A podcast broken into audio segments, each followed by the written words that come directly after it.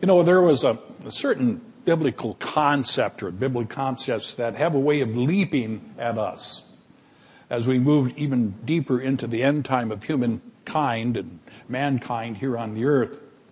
Now we watch all the prophetic scenarios develop and work their way towards what we know is going to be the catastrophic conclusion with that world coming to an end. And we have a feeling of unreality as we look at it. I do. I don't know about you. I don't anticipate to see, you know, mankind being slam dunked down the, uh, flat on its back and, and down for the count, but we do know it has to happen. And so we look at this and I watch what's going on in the Middle East and I watch what was, uh, took place yesterday in Syria. I believe now the death count there is 120 people were killed by the government of Syria and, you know, to put down this rebellion as it swings throughout the Arab nations. You and I know these things. We understand that. We get the picture like no one else on the earth. And how in the world can we understand and know those things? And you look at yourself, you know, who are you, really? Who are you really when you examine yourself and you think you've done that for the Passover season? And you look at yourself and I'm nobody. One of the concepts I'm talking about here was a reoccurring question in our old spokesman's club, tabletop uh, sessions. I think there was spokesman's club taking place here. And one of those topics, invariably, somebody would get up and ask for an explanation of Proverbs 22 verse 6, which states, Train up a child in a way he should go, and when he is old, he will not depart from it. Now, there was a lot of discussion, and I'm quite sure if you're at Spokesman's Club here and that comes up, there's going to be a lot of more discussion on just exactly what that proverb means to train up a child in a way he should go. It's not my intention to give you the meaning of that proverb in this sermon, brethren. I just want to use this as a kicking off place to the rest of my sermon, which talks about who we are as the children of God and how we are being raised up to focus on what Paul was explaining to us in that wonderful epistle, especially in chapter four, the book of Ephesians. Why is it important for you and I to understand these concepts and understand not arguing and fighting about how you should raise up a child, but to understand the concepts that God is trying to impart to us. Paul gives us a hint. Turn over to 1 Timothy. I'm sorry, 2 Timothy. 2 Timothy, the third chapter, and verse 13. It says, but evil men and impostors will grow worse and worse, deceiving and being deceived. But you must continue in the things you have learned and been assured of, Timothy, knowing from whom you have learned them, and that from childhood you have known the Holy Scriptures, which are able to make you wise for salvation through faith, which is in Christ Jesus. And he goes on to say in verse 16, all scripture, everything that we understand and know, including Proverbs 26, everything that we know is given by inspiration of God and is profitable for doctrine, for reproof, for correction, for instruction in righteousness, and that the man of God may be complete, thoroughly equipped for good works. Thoroughly equipped. Now, all of us that are in this room, have been called by God to be in this room. We have been called and placed here through that very special whatever happened. And all of us have a story to tell about how God brought us to an understanding where we would follow through on this. And we are being instructed each day we come, each Sabbath day we come, each holy day we come, each holy uh, festival season we keep, we're being instructed as new children. The children of God. And because of that, you and I understand the concepts. And the rest of the world doesn't understand the concept of what it says about, you know, Peter, kill and eat. They don't understand that. You go through the commentaries, and that's, you know, my job puts me in, in contact with a lot of people who, you know, ask that question. Well, how come you people are, you know, sending this out and you're doing this and you're saying you can't eat pig?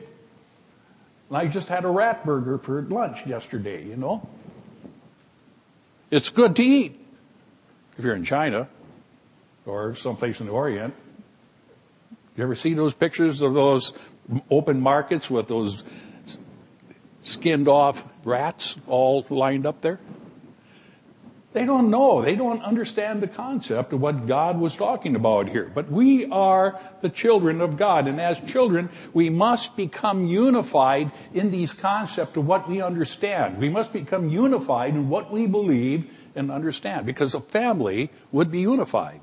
A father would teach his children. And all of you are, many of you are parents. And you understand that you want your family to be unified, so you teach them those concepts to be in accord with one another, as we heard in the sermonette, to love one another. Turn over to Philippians, the second chapter. Philippians 2. And let's expand on this just a little bit. Philippians 2 and verse 2. Paul says, fulfill my joy by being like-minded, having the same love, being of one accord, of one mind, let nothing be done through selfish ambition of, or conceit, but in lowliness of mind, let each esteem others better than, than himself. Let each of us, each of you look out not only for his own interests, but for the interests of others. And so there is a unifying factor that you and I must understand that as we learn God's Word, as we understand that we are the children of God, that there is a responsibility to follow through with these things and uh, come together as a church. Come together and be of one mind as Paul is talking about there. We'll talk about this a little bit more later. Now, where I want to go is Paul's epistles to the Ephesians that sometimes is referred to as the walk epistle because it emphasizes that a Christian must be an activist, an activist with a purpose. And we'll get into my very favorite chapter in all the, all the Bible, Ephesians 4 in a little bit. Look in Ephesians chapter 2 and verse 10.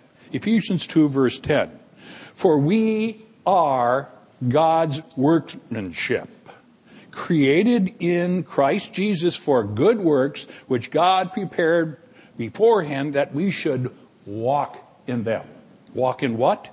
Walk in the good works, walk in the workmanship that was created in Jesus Christ. And so we understand that Christ is central here. We understand that there's something that's bigger than you and, you and me. We have to look at. The term walk that Paul is using here, brethren, he uses throughout the epistle of Ephesians. And it directs Christians to accomplish things, not just to know things, but to do things and to work them out with a purpose. That's the general meaning of the word walk. As Paul says here, walk in them. The Greek meaning is, for the Greek word is peripateo, and it means to walk with purpose. Now we understand walk. When we see it in the English word walk, we understand what you walk. Going to go for a walk. Uh, we're going to, you know, go from here to there. We walk. And, well, why are you walking? Well, I'm just going walking. That's not what this word means. It means you walk over there with a purpose. And you move in that direction because there's a reason for that, and you know that reason, you concentrate on that reason, and you walk over there. Now I'm at work and I have a, a, question in my mind and I have to get some things straightened out. I walk over to Mr. Bomer's office and I say, uh, Mr. Bomer, why? Or I'll go to Mr. McNair's office and say, I walk up there for a purpose, not just the fact that I'm walking. This is what the word peripateo means here. The walks are in the good works or our calling, the right mindset. Paul goes on and talks about throughout the rest of the epistle, walk with the right mindset, walk in love, walk as children of light, walk circumspectly, all purposefully, peripateo. Again, we'll come back to the balance of all this as we get through the rest of the sermon. There's another concept I want you to look, look at in Philippians the third chapter, verse 16. Just to pick up on this, brethren. We're talking about walking with a purpose, peripateo, and Paul says in Philippians, the third chapter, verse 16, nevertheless, to the degree that we have already attained, let us walk by the same rule, let us be of the same mind. Different Greek word. Still the same English word, and you would assume let's walk purposely. No, that's not what he's saying here. The word that he's using here is stoicheo. That's S-T-O-I-C-H-E-O. Stoicheo as compared to peripateo, and stoicheo means to march in military step in rank. And when you look at what he's saying here in verse 16 is yes, we purposely walk, we're walking for something, but we walk in order. We walk in rank with lockstep. We are the church of God. We are God's people. When we sing the Onward Christian Soldiers song, you know, there is a part in there that says, uh, we are walking as the church, are we walking where the saints have trod? I said, no, no, no, we're not walking where the saints trod. We are the saints of God. We are walking as the saints of God in lockstep stoicheo for a purpose. And you and I must understand that concept. We must understand what Paul is driving at here with this entire beautiful point of view of doing good works. And we're Christians the children of God would do that. All right, back to Ephesians and the fourth chapter. I want to cap the concept of understanding unity. We are talking about being one and being unity and being in rank in lockstep with one another and to march. How many were in the, have been in the military? There's some of you. All right. And a lot of you have been out there doing monkey drill and all the rest of this stuff, you know, and, and why was that done? It was to bring a unit into a mindset to be moving as one. It says to turn to the right, heart. Turn to the left, heart. And you did that. And the whole troop went that way. They did that. Our my drill instructor in the United States Air Force way back in the 50s never counted cadence. He would count cadence to get us started, but he instructed us that we had to listen to one another. How did you do that? How did you hear one another? You dug your heel in. We marched according to the sound of our brother in rank, in unity. And all he would do is tell us when to turn, oblique, reverse, halt. And the rest of the time, we were the silent platoon on that parade field. Everybody else was just singing and shouting and, and doing all kinds of stuff. Not my platoon. It was silent. And you could hear those heels dig in. And we stayed in step because of that. My point is that is what it was about. The concept was to be in unity so that if something came up on a battlefield, we were together. We knew one another. Paul talks about that quite often in his epistles about being good soldiers and being unified. I want to cap that concept here and the difficulties of changing our natures by providing a method by which you can accomplish what we need to attain in unity.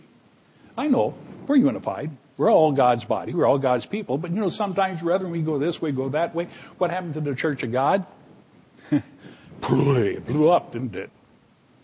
Nothing left of it. Except those who understood the concept of unity. And they heard a voice and they followed that voice. It was God's voice working through a man who had been in unity with the original individual that was raised up to start the modern era of the church. Herbert W. Armstrong, that was Rod Meredith. And we needed to get in unity because the whole thing was being tore apart. Acts. Eat. It's good for you, rat burgers. Sea slime, you know, the whole bit. You know. It was not unified. And you and I left that because there was no unity of purpose there. The center to this chapter is verse 13 till we all come to the unity of faith and the knowledge of the Son of God to a perfect man, to the measure of the stature of the fullness of Christ. Tremendous amount of words there, brethren, that I could just stop this sermon and, and launch into the fact of what these words indicate. To the measure of the fullness of the stature of Christ. Look at me. Look at me, please.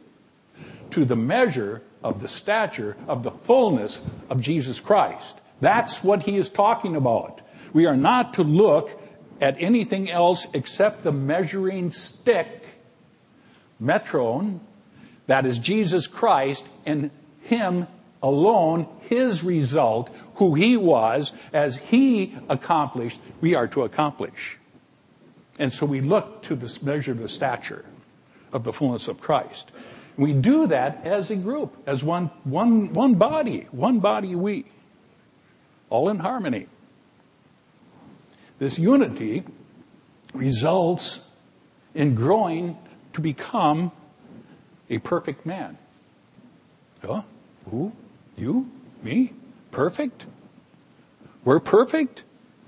That's the result of this if we look at this concept and come to this knowledge of what God is teaching here, these concepts, then we grow into that purpose. Perfection is what God is looking from us. And in many ways, brethren, you see scriptures in here that we're, we're going to get into and that many more that I'm not even going to touch on that talk about you and who you are. Who you are as a human being called by God, given God's Holy Spirit and what that has done to you and what does that mean to God when you follow through. No, we're in this room. On this day, which pictures, you know, the wave sheep offering, we begin the count today, or tomorrow rather, we, from tomorrow after Sabbath. So tomorrow we begin the one, two, three, four, five. The 50 days. It's a very important Sabbath. And you're here. And you're here with this concept of the holy days and your unleavened, your new lumps. What does God think of you? What does He really think of you? Because you are obeying Him. You're doing these things. Well, you know, bunch of nasty kids. That's all they are. Just a bunch of nasty kids. They never do anything right. Though you're doing things right, and God appreciates that greatly. Talk about that a little bit more later, too. All of this comes as we grow in the understanding of God's plan. We're here because of the Sabbath. We're here because of the holy days. That's part of God's plan. We're here because God sent Jesus Christ to earth as a man. He sent him here, totally flesh, totally human.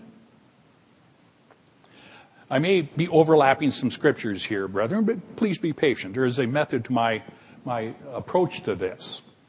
But it's vital for us to completely understand what Paul is saying here. That we should grow to the measure of the stature of the fullness of Christ to a perfect man. Paul says we must become that perfect person, reaching that measure of that stature. Where do we start the measuring? You gotta start someplace.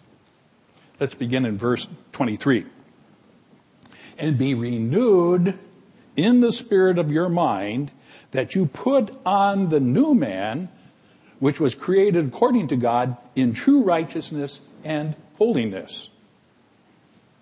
That's where we can start. We have a, a, place where we have to put on something. We have to do something. It's incumbent upon us to do it. And we can do it because we are God's children. We are God's children because we have His Holy Spirit. what we once were has been replaced to a large degree by the truth of Jesus Christ. That Jesus Christ came, and because he came, we celebrated that the other night, uh, almost a week ago. We took the Passover and we ate to the oneness, not only of Christ, but to one another. As brothers and sisters, we ate and partook of that oneness of one another and the unity and the purpose of God to be like they are, to be as they are. So, someday. Verse 17. This I say therefore in testifying the Lord that you should no longer walk, peripateo, as the rest of the Gentiles walk in the futility of their mind, having their understanding darkened, being alienated from the life of God because of the ignorance that is in them, because of the blindness of their heart. Oh, pass the please. Who, being past feeling, have given themselves over to lewdness, to work all uncleanness with greediness. The world that you and I live in but you have not so learned Christ, if indeed you have heard him and have been taught by him as the truth is in Jesus. That you put off concerning your former conduct the old man which grows corrupt according to the deceitful lusts. Now I've got about seven or eight different sermons that I'm boggling around up in the air here trying to balance out, brethren, because I could launch into any one of those, and I have in the past. You know, these are, these are part of a combination of a series of sermons that I've already given.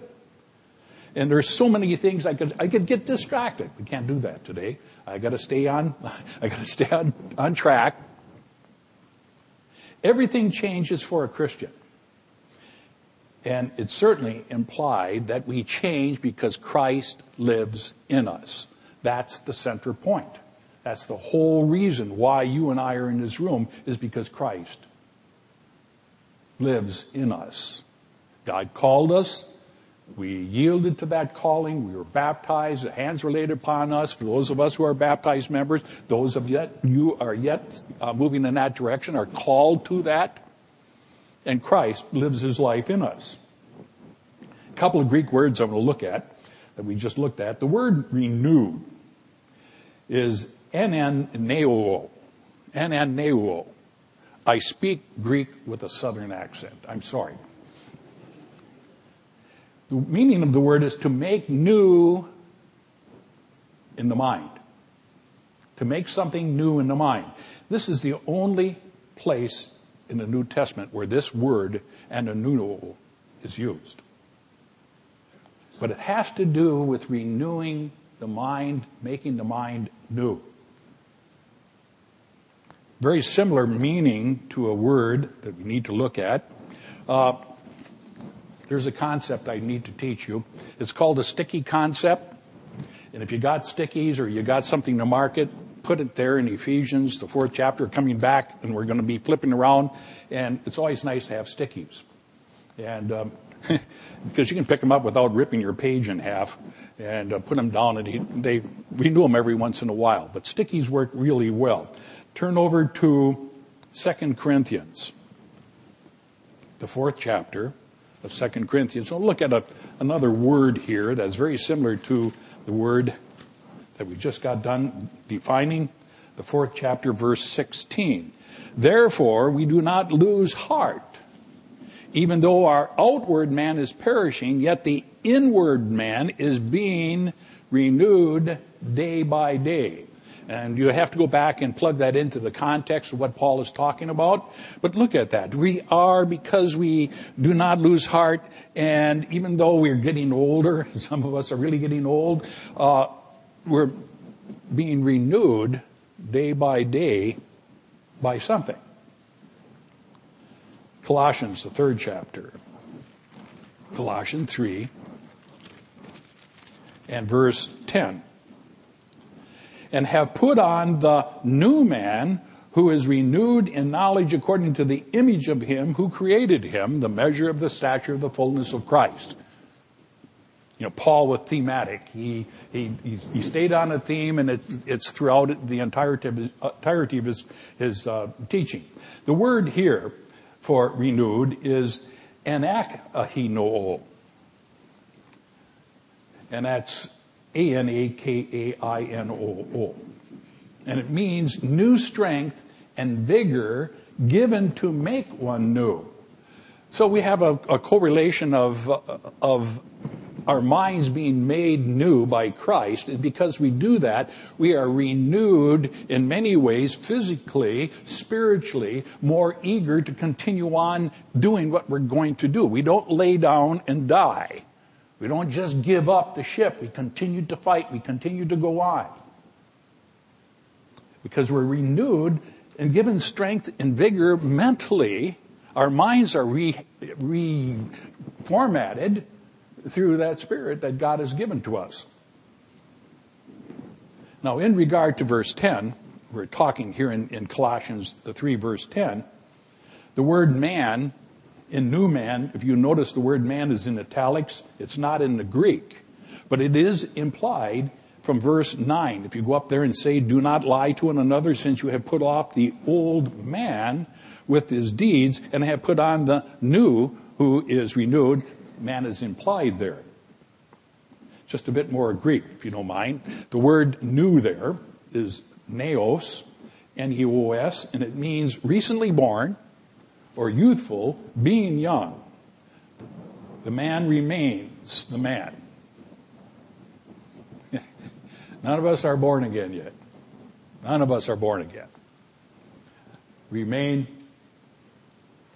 human. But we have God's Holy Spirit. We remain human.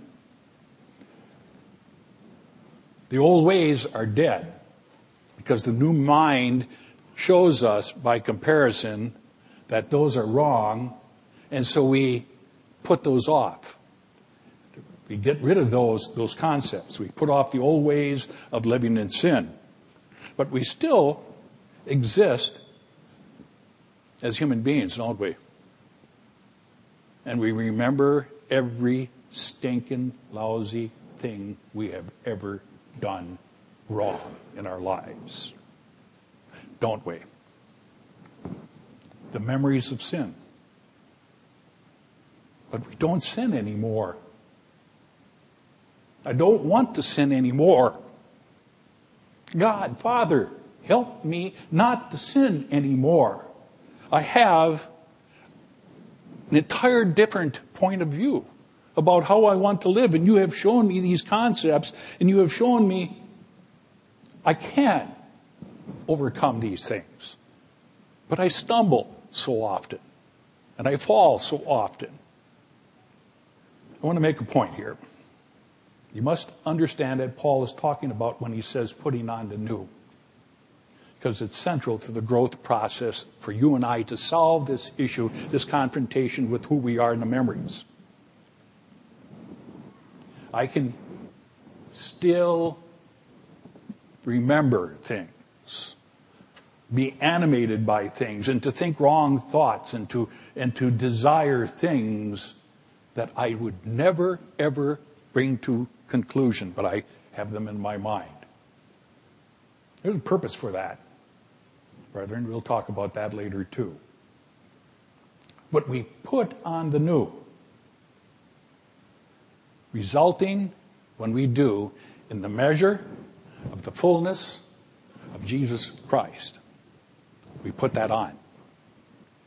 We become renewed in our minds. Colossians, the third chapter, in verse 1, going up in the context a little bit, and if then you were raised with Christ, seek those things which are above, where Christ is sitting at the right hand of God. Set your mind on things above, not on things of the earth. For you died and your life is hidden uh, with Christ in God. When Christ, who is our life, appears, then you will appear with him in glory. It's the promise that has been given to us, brethren, as we work out our own salvation as we look at this unity that we need to do as one another with one another as the expression of our our as Christ commanded to love one another not as the world loves, not as we used to love, uh, you know, love others as you love yourself. A new commandment I have given to you that you should love one another as I have loved you. He said that twice. In John, the night before he was brutally murdered. And so this is the unity of purpose that we work on, and we have this, this classroom that you and I work in, the brethren, the church. What does this consist of? This linking of being raised in Christ and seeking those things from above. Look at verse 10 again.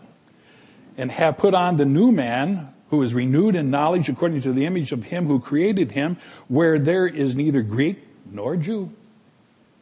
No. No difference because we have put on Christ, the new man. Uh, there is no circumcised or uncircumcised, barbarian, Scythian, slave or free, but Christ is all in all. Therefore, as the elect of God, holy and beloved, put on tender mercies, kindness, humility, meekness, long suffering, bearing with one another, and forgiving one another. If anyone has a complaint against one another, even as Christ forgave you, so you must also do. I have one rule in Statesville, and the only law that I have, you know, we follow the book, but I have one, it's, it's Amen 1. You step on somebody's toes or somebody steps on your toes in services that day, you do not leave this building. You do not go out that door until it is resolved. And if you do, brethren, I tell them, I am going to weep. I am going to cry. And then I'm going to shout and do all other things. You must do this. And this is basically what, what Paul is telling them here. We need, if you got complaints, you got things with one another, solve the things. Do what Jesus Christ said in Matthew 18 and come together. Get it resolved. But don't go home and stew on it. Don't go home and, and, and rail at your wife or your kids because somebody stepped on your toe. Somebody stepped on your toe. Solve it right then and there. And he goes on with more scripture here, brethren bearing with one another, forgiving one another. If anyone has a complaint against one another, even as Christ forgave you, so you must also do. But above all things, put on love, which is the bond of perfection, and let the peace of God rule in your hearts, to which also you were called in one body, and be thankful. Let the word of Christ dwell in you richly in all wisdom, teaching and admonishing one another in psalms and hymns and spiritual songs, singing with grace in your hearts to the Lord. Unity. And Paul desired it deeply. He desired it for his church. And I, I know this is something that Mr. Meredith speaks of often. Is that we need to pull together. We need to be one body. Back to Ephesians, the fourth chapter, and verse 22. That you put off concerning your former conduct the old man which grows corrupt according to deceitful lusts. The old man. And that's what I was. I'm not accusing anybody here, but that's what I was, and I would hope that a few of you would stop and look at who you used to be too and say, yeah, that's, that's what it's about. And we put that off because it's not really what I want in my life and it's not how I want to live my life from this point on. This implies that there is a requirement on us. Works. We've got some works that we have to do. We have to do this. That means I need to understand why I feel the way I do about you. I've got to analyze that. I've got to examine that. And so we do that. Right? Passover comes along. You know, once a year we sit down, we analyze ourselves, and you have what against your brother, go to your brother and then take Passover. And that's taken care of, right?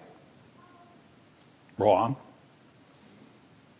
Because if that's your attitude, brethren, you're never going to get that unity that you're looking for. Better yet, what you need to do is kind of morph over to a non-Passover scripture in 2 Corinthians 13 verse 5 that says, examine yourself to see whether or not you be in the faith. That's not a Passover scripture. It is a day by day by day, week, month, year, 24 7 process to examine ourselves to see whether or not we are in the faith. The faith has to do with what?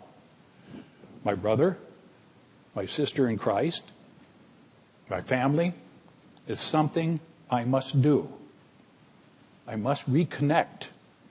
I must put away from myself those things that are wrong. And this is basically what, what Paul is indicating here, brethren, to put off the old man, to get rid of that old man and be renewed in the spirit of our minds.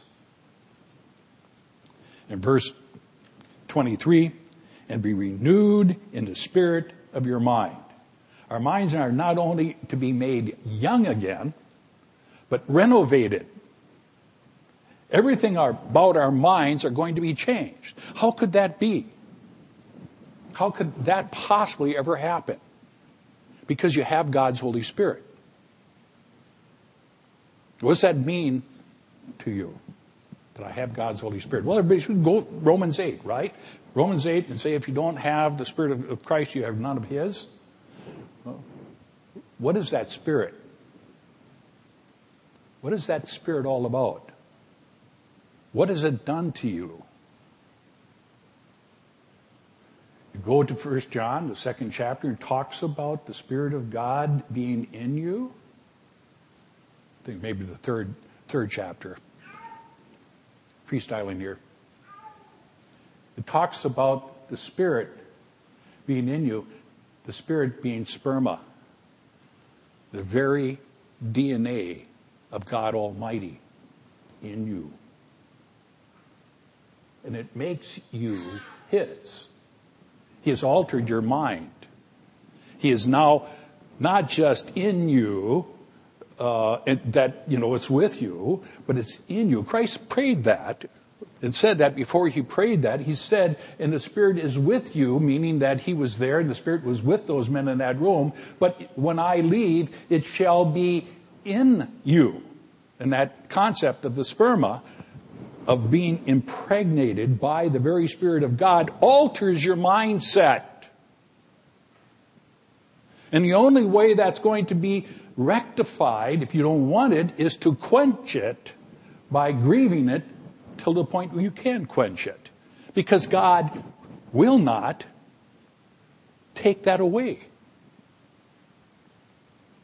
And so this mindset grows to the measure of the stature of fullness of Christ, and we move to a new perfect man based upon what was given to us at our baptism, what we celebrated with the Passover, what we celebrate through these days of unleavened bread, this process these concepts, brethren, that make us grow and grow and grow. And when we do that, you can't do anything else but expand and envelop those who are sitting next to you. And it, that's, it doesn't stop there. It continues on as we go through the plan of salvation, as we grow and expand and, and gather in our brothers and sisters because we're all of one mind, we're unified. It moves out and it gets bigger and bigger and bigger and it spreads out beyond these walls and it spreads out into that world that someday you and I will be helping because of what we're doing here now in unity in this purpose growing a Christian's mind is renovated. It's changed. Not only its general complexion, but the very essence of it, the very human essence of it, all the faculties, all the powers, everything that is you has been altered by the Spirit of God. Two processes. You can quench it or you can yield to it. If you yield to it, brethren, you grow in the grace and the knowledge of our Lord and Savior Jesus Christ to his measure, knowledge, stature. No longer humans, no longer humans anymore, but God beings yet to be born. I'm going to prove that to you before this day is out, before the sermon is over, brethren.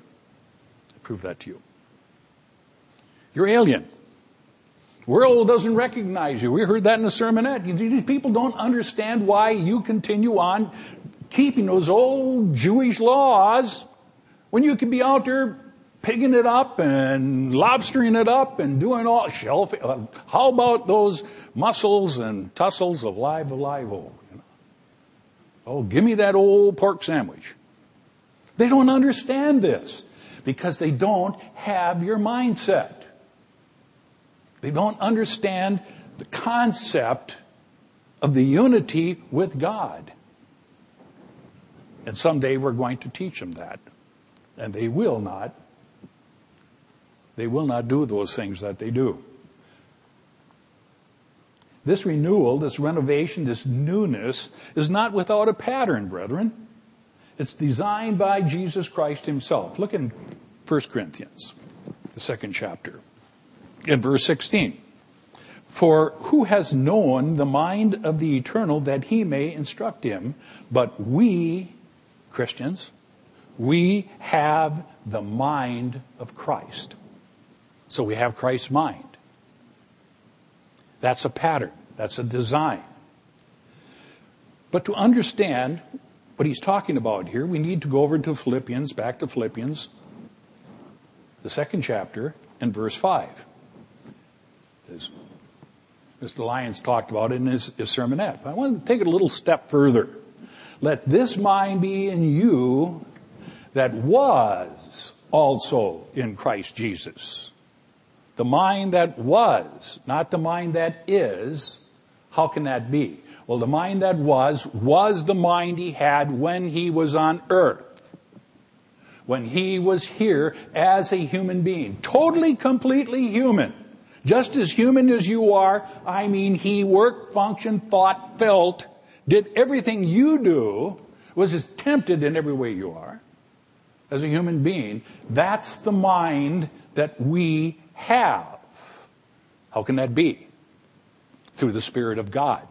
And that mind must grow. and must grow to the stature and the fullness and measure of Christ. It must do that. And we can do that, brethren, because we have God's Holy Spirit that helps us. And we have the template to help us. We'll talk about that a little later too. I don't want to be repetitive, but we need to go back and look at a few verses here.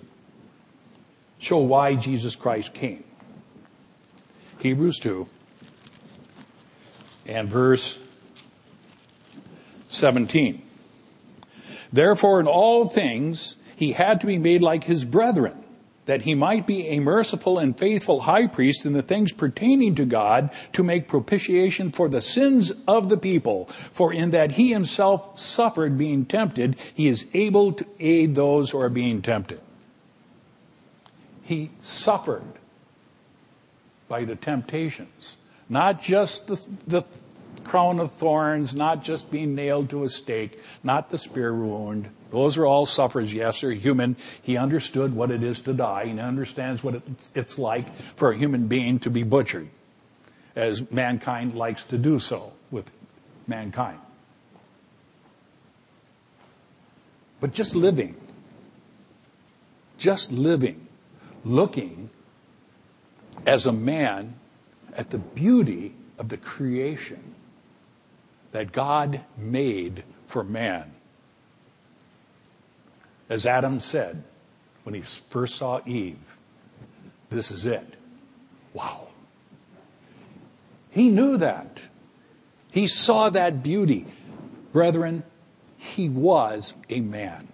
And he reacted from that level. He had to, to understand the, the nature of a man, he had to understand that. And he's, that was a suffering, not, in this case, bad suffering. It's pleasant to have conversations with people and with the opposite sex. It's wonderful. And he mixed it up and he did that. He learned and he understood. Please understand that word suffered does not necessarily mean pain and anguish and agony and woe. Doesn't necessarily mean that. But his mind, that mind of Jesus Christ, is the mind that you and I have. That same mind, that same spirit begotten mind. He had the mind, he had the Spirit of God without measure, and you and I have the Spirit of God so we can think like he thinks if we put off the old man and we do our thing of rejecting that through the power that God has given to us.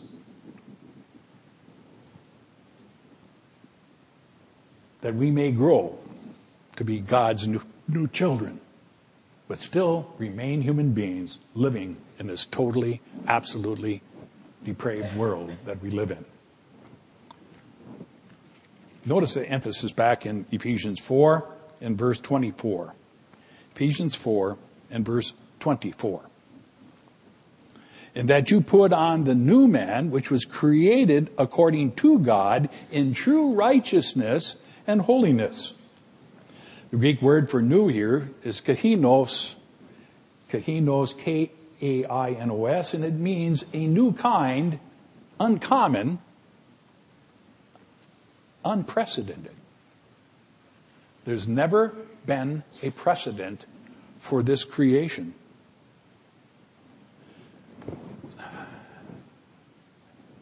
Speaking of you, unprecedented. With the Spirit of God in us, we are a new creation as Christians. I'm not talking about when you're going to be up there and playing your harps in the clouds rolling around heaven all day. He's talking about now. You are unprecedented. There has never been anyone like you, like Christians before. You are brand new. The concept of God's plan of salvation and the concept of the plan of God. Kainos. This voice of the Greek speaks of freshness. And it's important to note that this new man is fashioned at God's direction. He created according to God. God is the one that set this purpose, set this way up. His direction. And it's based upon true righteousness and holiness. And you go back and you plug it back together and you put those words back together in its context and that you put on a new man which was created according to God in true righteousness and holiness. You. Talking about you and me being righteous and holy. Why? Because we have the Spirit of God. And because we are His children. And we're made that way. The new man is based on God's law. It's written in our hearts, it's written in our minds. We are Christians based on that new law. He used the same word in 2 Corinthians, the fifth chapter, 2 Corinthians 5 and verse 17. Therefore, if anyone is in Christ, he is a new creation. Old things have passed away. Behold, all things have become new. If any man is in Christ, if you are a Christian, you have God's Holy Spirit, you are in Christ. He is in you. Remember what was said the night of the Passover in John 14, 15, 16, and 17. He would live in us.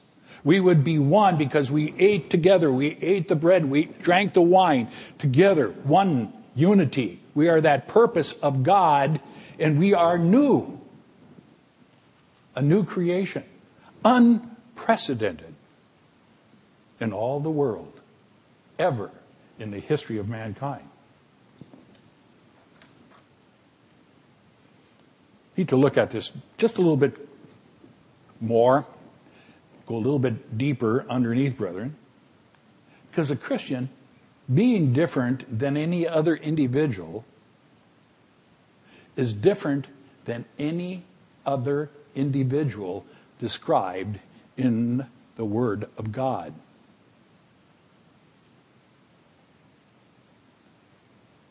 You are unprecedented. The Bible shows us that, brethren. If you are in Christ a Christian, you are a prototype, a new model of human being. The word creature or creation in Greek is ktisis, K-T-I-S-I-S.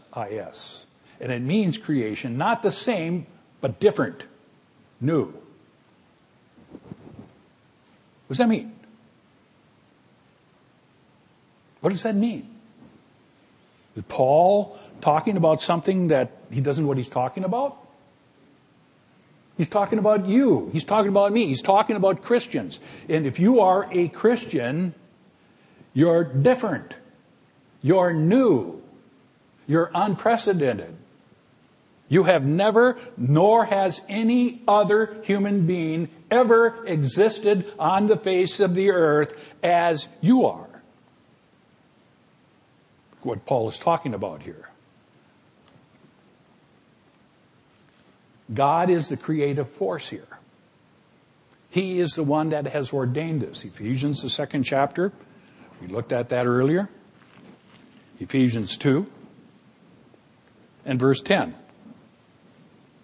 For we are his workmanship, created in Christ Jesus for good works, which God prepared beforehand that we should walk in them. There's a template that is established here that's never been used before. A template is Jesus Christ. And when Christ abides in us and we abide in Him, we have the mind of Christ, we have going with us, brethren, the template. And how you and I can overcome all this nonsense that's taken place in this world is because it's always there. We have the comparison in us. He lives his life in us. And when we are tempted, when we see something that we would like, no, Jesus did not do that. And we have that template. How did he live? Uh, I don't want to do that. No, no, no, I will not do that. We have that template that's written in us. Christ lives in us as Christians. And as we live our lives, brethren, He must always be there. Unless you're left handed. All right? He's always there. And we have that. Scripture shows us very, very clearly, brethren, the importance of having Christ live his life in us. The purpose is a different force in the world, a force of doing good works. All this is, is, is about what you and I are here to do. We do the, the, the preaching of the gospel. We, we learn a method and a lifestyle of living that the rest of the world doesn't understand. That when we hurt one another, we understand that hurting one another has something to do with me not understanding that I hurt you. Now I understand. I need to repair that, that unity, that purpose. And so we give of ourselves in that way, always having that, that template of Jesus Christ there. Purpose of different force in the world. It was prophesied, incidentally. Turn over to Isaiah. Isaiah 43. Interesting scripture here in Isaiah 43, brethren. I want to pick up on. Isaiah 43 and verse 19. And verse 19, behold, I will do a new thing. Now it shall spring forth. Shall you not know it? I will even make a road in the wilderness and rivers in the desert. We definitely know this is the time that is coming yet ahead. The beasts of the field will honor me, the jackals and the ostriches, because I give waters in the wilderness and rivers in the desert to give drink to my people, my chosen. But this people I have formed for myself. They shall declare my praise. They shall declare my praise, he said. This people that he has formed for himself talking about a prophecy of days, someday in the end time, as all of this works, there would be a people that'd be different. Psalm 102. Psalm 102. And we'll pick it up in verse 18. This will be written for the generation to come, that a people yet to be created may praise the eternal. For he looked down from the height of his sanctuary. From heaven, the eternal viewed the earth and heard the groaning of the prisoner to release those appointed to death to declare the name of the eternal in Zion, his praise in Jerusalem, when the peoples are gathered together and the kingdoms to serve the eternal. These are statements of God, his plan to rescue Israel, but it hints strongly here of a new creation, a new created people. Verse 18, if you go back and look at this, this will be written for the generations to come for a people yet to be created to yet, not yet created, but to be created. The Hebrew for the word created there is bara, B-A-R-A, and it always means, when it's used, bara always means God is involved. God is the one who creates. And in this context, it's definitely involved in the birth of something new, a new creation. What is created is a people. And the Strong's Exhaustive Concordance defines the word people here as a tribe, collectively, troops or attendants, figuratively, a flock. He created a flock. He is in process of creating a flock that will lead the praise and that will help him to establish. Think back and, and put in context in, in Psalm 102. Works out a little bit better. And please do these things, brethren. Please contextualize everything you hear. Don't take a scripture and pull it apart. I don't deliver my sermons that way based upon the context. And that's a Bible study and a half for you to do that. It's good, it's a good thing to go through. I believe this puts it in perspective. There's a need for a newly created people of God.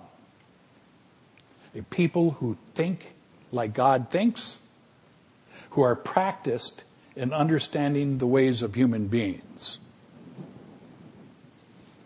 You're practiced, aren't you? every one of you, every one of you, brethren, that hear my voice are human, and you have lived human lives. Some really not the best human lives. God has not taken the memory of that away from you because he is seeking a people. He is seeking a people who are practiced in human ex- experiences, who have suffered as Jesus Christ suffered, so that they now know and understand their creation. They learned, he learned. What does that mean that Jesus Christ learned? Didn't he always know? Wasn't he God? Didn't he know these things? He learned by those things that he suffered. What he learned was what you and I experience. And yet without sin. Because he, he had the best template in the world.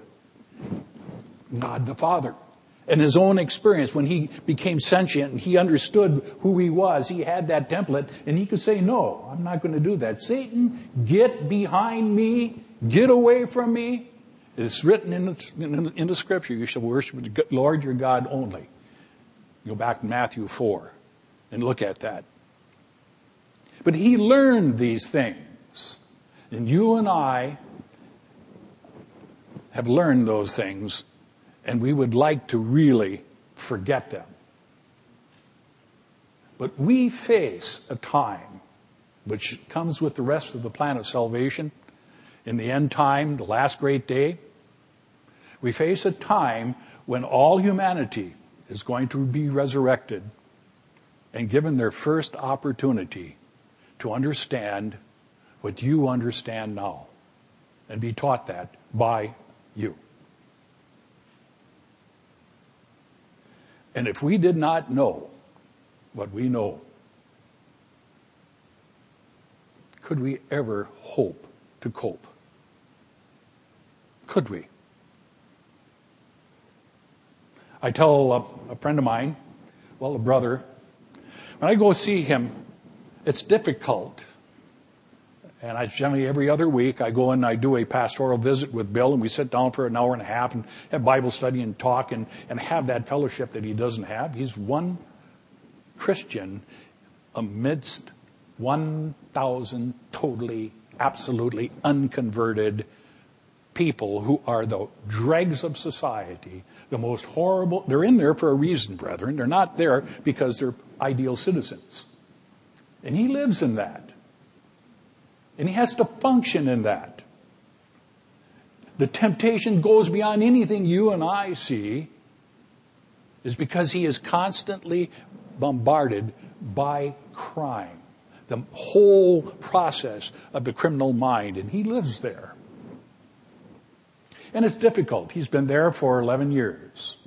He's got nine more years to go unless God removes him. So we sit there. What do we talk about? How do you, how do you encourage somebody that's in that mess? So we talk about the fact that, you know, Bill, someday, when God resurrects all of the rest of humanity, the only one that I know, that I personally know, that understands the captive prison mind, the con- convict's mind, is you. And if I have some problems, my sector, wherever I have to do what I have to do with, with human beings, about somebody who cannot relate because he was a prisoner in a dungeon 2,000 years ago or 5,000 years ago, and that's all that individual ever knew of it. The life was blackness and blackness and rats and blackness. The prison mind, the prison mentality, you would have to be the one I'd have to come to because I do not relate to it. My point. Your experiences are going to be absolutely valuable to factor out, to sort out the horrible, horrible dregs of society that are going to be resurrected. And that's billions of, of human beings.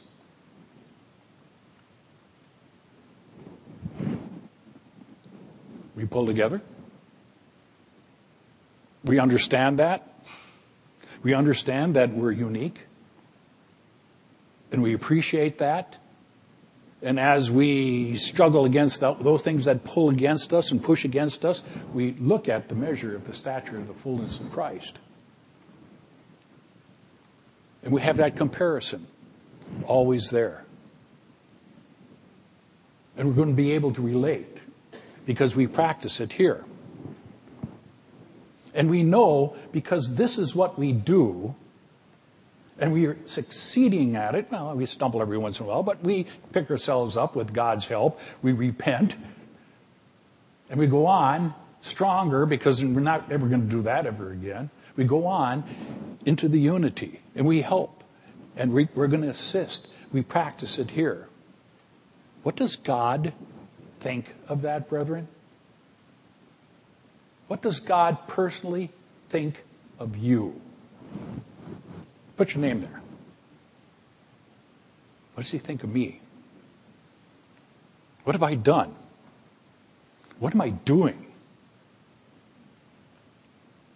Am I in the faith? Or am I reprobate? I must examine myself. The template. Jesus Christ lives in me. And we have that there. We practice it, brethren.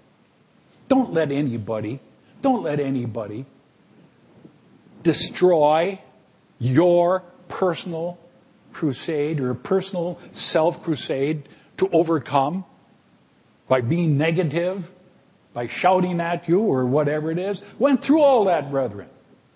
Many years ago in a former former association. Right before services, somebody had asked me about that, that, that, that term, thou worm, Israel. You know where it is, don't you?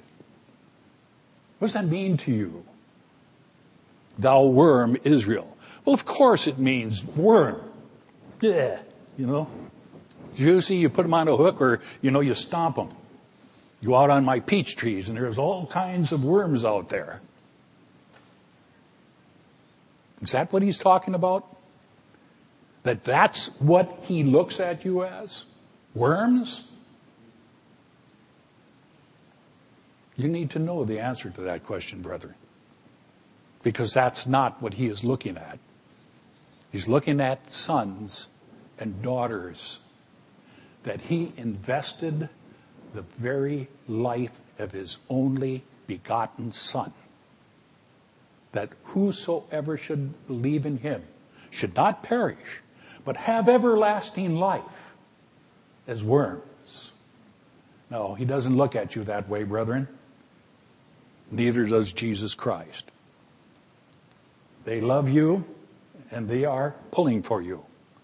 We have to learn, we have to struggle sometimes, and it's probably for our benefit that we do. But we, they will never abandon us, they will never leave us. They promise that. They'll never take that Holy Spirit from you. Never take it from you. Because it's part of who you are. It's part of your, your mind and it's melded into it, making you a prototype of something that is absolutely different. Never before. Unprecedented. We have much we have to accomplish yet ahead, brethren. Much we have to accomplish. And we need to keep in our minds these wonderful concepts so that we don't stumble, that we don't fail. A newly created people of God who think like God thinks are practiced in understanding the way of human beings. We gain a better understanding because of that about the church and about what Paul outlines in Ephesians the fourth chapter, and verse 1. I therefore, the prisoner of the Lord, beseech you, walk worthy of the calling with which you are called, with all lowliness and gentleness, with long suffering, bearing with one another in love, endeavoring to keep the unity of the Spirit in the bond of peace. The unity of the Spirit, brethren. That spirit is the same. It's the same in you, it's the same in me, it's the same in your brothers and sisters. You look at one another here. Turn and look at one another. They have the same spirit that you have, and it's a unifying spirit. It's a spirit that uh, permits you to apologize when you have to, and to assist when you have to, and to sacrifice when you have to that same spirit. Some have it more than others. You know, I, I certainly don't rank myself with, you know, the, uh, Mr. Meredith has, you know, God's Holy Spirit. And he, you got to sit with him and, and listen to him talk sometimes. Such understanding. And I kind of struggle along a little bit, you know, I think, wow. But he's got God's Holy Spirit. He's had it a long time and he's grown in that spirit. Mr. Ames and, and Dr. Winnail and, and I can look at my, my new boss up there, Rod McNair. Wonderful, wonderful concept of growing and bearing with one another in love, endeavoring to keep the unity of the Spirit, the bond of peace. There is one body, one Spirit, just as you were called in one hope of your calling one Lord, one faith, one baptism, one God, Father of all, who is above all, through all, and in you all, and we grow to the measure of the stature of the fullness of Christ. Because of that Spirit. And we do it because we are unified. We are in one mindset. And we ate that the other night at the Passover. And it makes us one. Verse 11. And he gave some to be apostles, some prophets, some evangelists, some pastors and teachers. Why? For the equipping of the saints for the work of the ministry. You got a King James Bible in your hand, it's wrong. There's a comma there. There is no comma there, brethren. What I wrote, read to you is the truth. For the equipping of the saints for the work of the ministry. The government is here to equip you for that role someday, brethren, of assisting Jesus Christ with one of the most incredible projects that will ever, ever exist on the face of the earth. The second resurrection. Till we all come to unity of faith and to the knowledge of the Son of God, a perfect man to the measure of the stature of the fullness of Christ. And we should no longer be children tossed to and fro, carried about by every wind of doctrine, by the trickery of man. What man can come in here and tell you, brethren, that you're wrong? What man can come in here, walk through that door, and would say, This is all wrong, get out of here, you, you people are wrong? I noticed on the uh, bulletin that Mr. Ames has got another one of his famous programs, which is going to result in every Baptist minister in the entirety of the entire world calling sometime next week.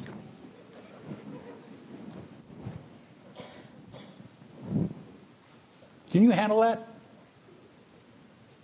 Can you handle what this man is talking about in this program tomorrow? And has been talking, I guess it's been on the internet, I'm not really sure, or what other stations. Of course you can. Why? Because you've been equipped. And we've been equipping you, the church, the government of God, have been equipping you for the role of the ministry. And you're able to do that. Some not as good as others yet, but you're working on it. Time is moving rapidly to the place where we no longer can be just children, brethren, dealing with the milk of the word. Go back and look at Hebrews, the fifth chapter, and talks about Paul saw that, and it just bothered him greatly that these people needed only the milk of the word when they should be teachers, when they should be able to be out there able to go to the tomorrow's world special presentations and stand there when somebody comes up and says, boy, are you guys ever messed up?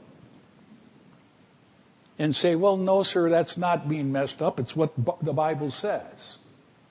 And be able to do that. See, we should not avoid that. we should not avoid the opportunity, the interplay, because we have been instructed to grow to the measure of the stature of fullness of Christ and to preach as Christ preaches. No longer just on the milk of the word, but we must become as in our flesh, brethren, just like Jesus Christ when he was in the flesh. Just like he was. The mind that was in him. Christ's mind. And this is doable because of God's Holy Spirit in us. Galatians 2.20. Let's turn over there just for a minute. Galatians 2:20. I don't have it memorized as Mr. Meredith does. Galatians 2:20. I have been crucified with Christ. It is no longer I who live, but Christ lives in me. It's the template. He's there. He's always there. Never ever have to worry about Christ just disappearing like that. The only way you can make Christ go away is to grieve him, is to push him away. Is to push him away. I, I don't want to do that anymore. No, no, no. I don't. You push him away. And when you push him far enough, brethren, you've quenched it. We, I, I guess all of us understand and know what Hebrews 6 and Hebrews 10 is all about when that happens. But that's not who you are. And I want to go there negatively. You are because of this. Christ lives in you. He has, I live by the faith of the Son of God who loved me and gave himself for me. And so we do these things. Christ doesn't do it for us. We do it, and we want to do it because Christ lives in us, provides that template. We must put on this new man. We must do these things. He lives in us to provide that template. The pattern by which we compare, allowing us to discern both good and evil. You go back again to Hebrews, the fifth chapter that talks about that, about the milk of the word, so that we can discern what is good and what is evil. And the pattern the measure, the stature, the fullness. I want to close with these wonderful scriptures, brethren, in Romans, the 12th chapter.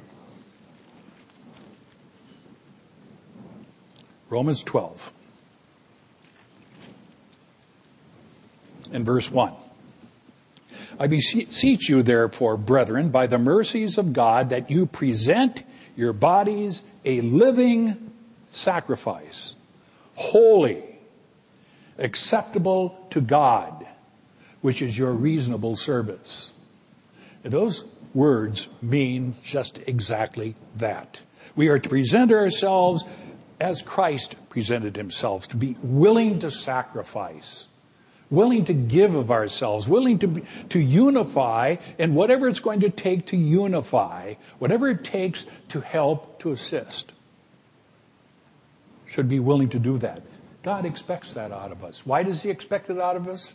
Because we're His sons, His daughters. He expects that out of us because we have been given His Spirit. He expects it out of us because He sacrificed His only begotten Son. And that's a reasonable thing to come back. And you have that template, you have that pattern. How did Jesus Christ live His life? It's there. It will always be there. He will never take it away.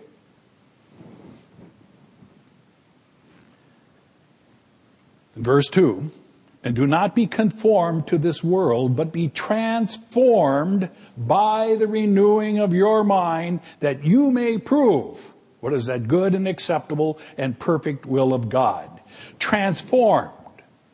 Literally transformed. You who are unprecedented, new, never before, ever, ever, ever, until Christianity came along, Christians, a prototype, a new creation.